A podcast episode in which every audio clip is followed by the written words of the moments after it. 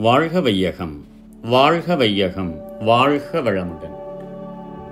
அமெரிக்க பயணம் ஆயிரத்தி தொள்ளாயிரத்தி எழுபத்தி இரண்டு அன்பு மடல் நாற்பத்தி ஒன்று.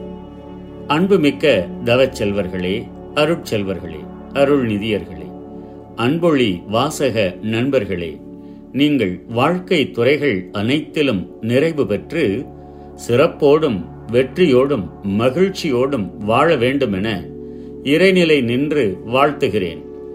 இந்த மடல் உங்கள் கைக்கு கிடைக்கும்போது நான் டெல்லி மாநகரில் இருப்பேன். சென்ற மாதம் இருபத்தி எட்டு இரண்டு எழுபத்தி இரண்டு அன்று நடந்த நமது அமெரிக்க பிரயாணத்தையொட்டி எனக்களித்த வழியனுப்பு உபச்சாரத்திற்காக உங்கள் எல்லோருக்கும் எனது உளம் நிறைந்த மகிழ்ச்சியையும் நன்றியையும் தெரிவித்துக் கொள்கிறேன்.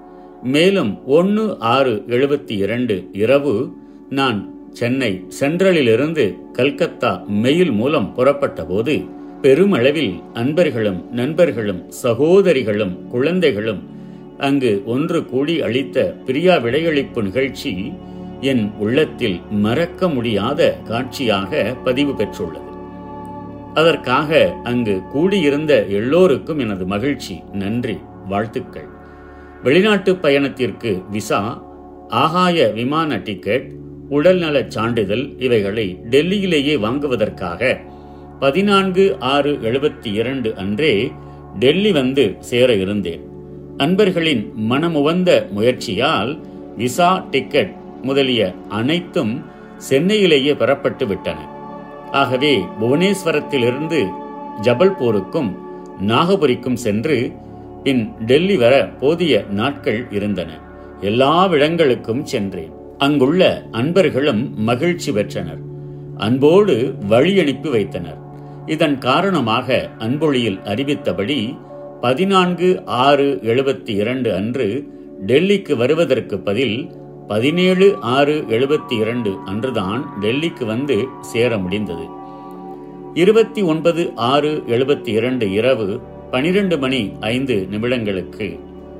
ஏர் இந்தியா விமானம் மூலம் புதுடெல்லியிலிருந்து புறப்படுவேன்.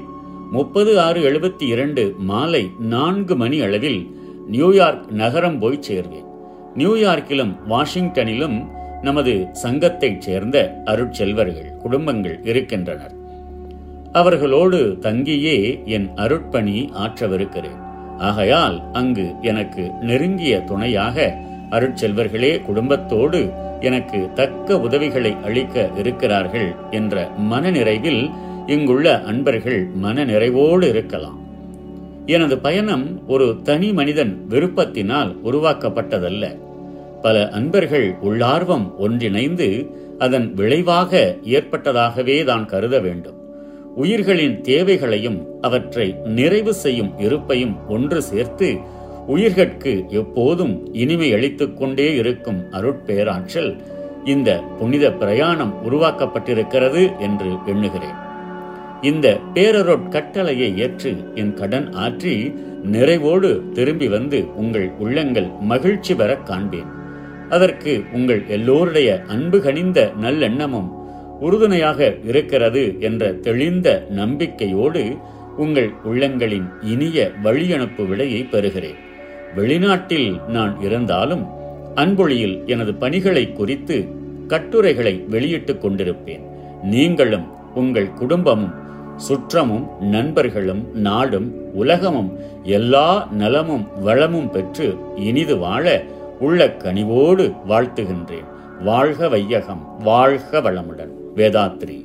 நம் கடமை அறவாழ்வின் நாட்டத்தே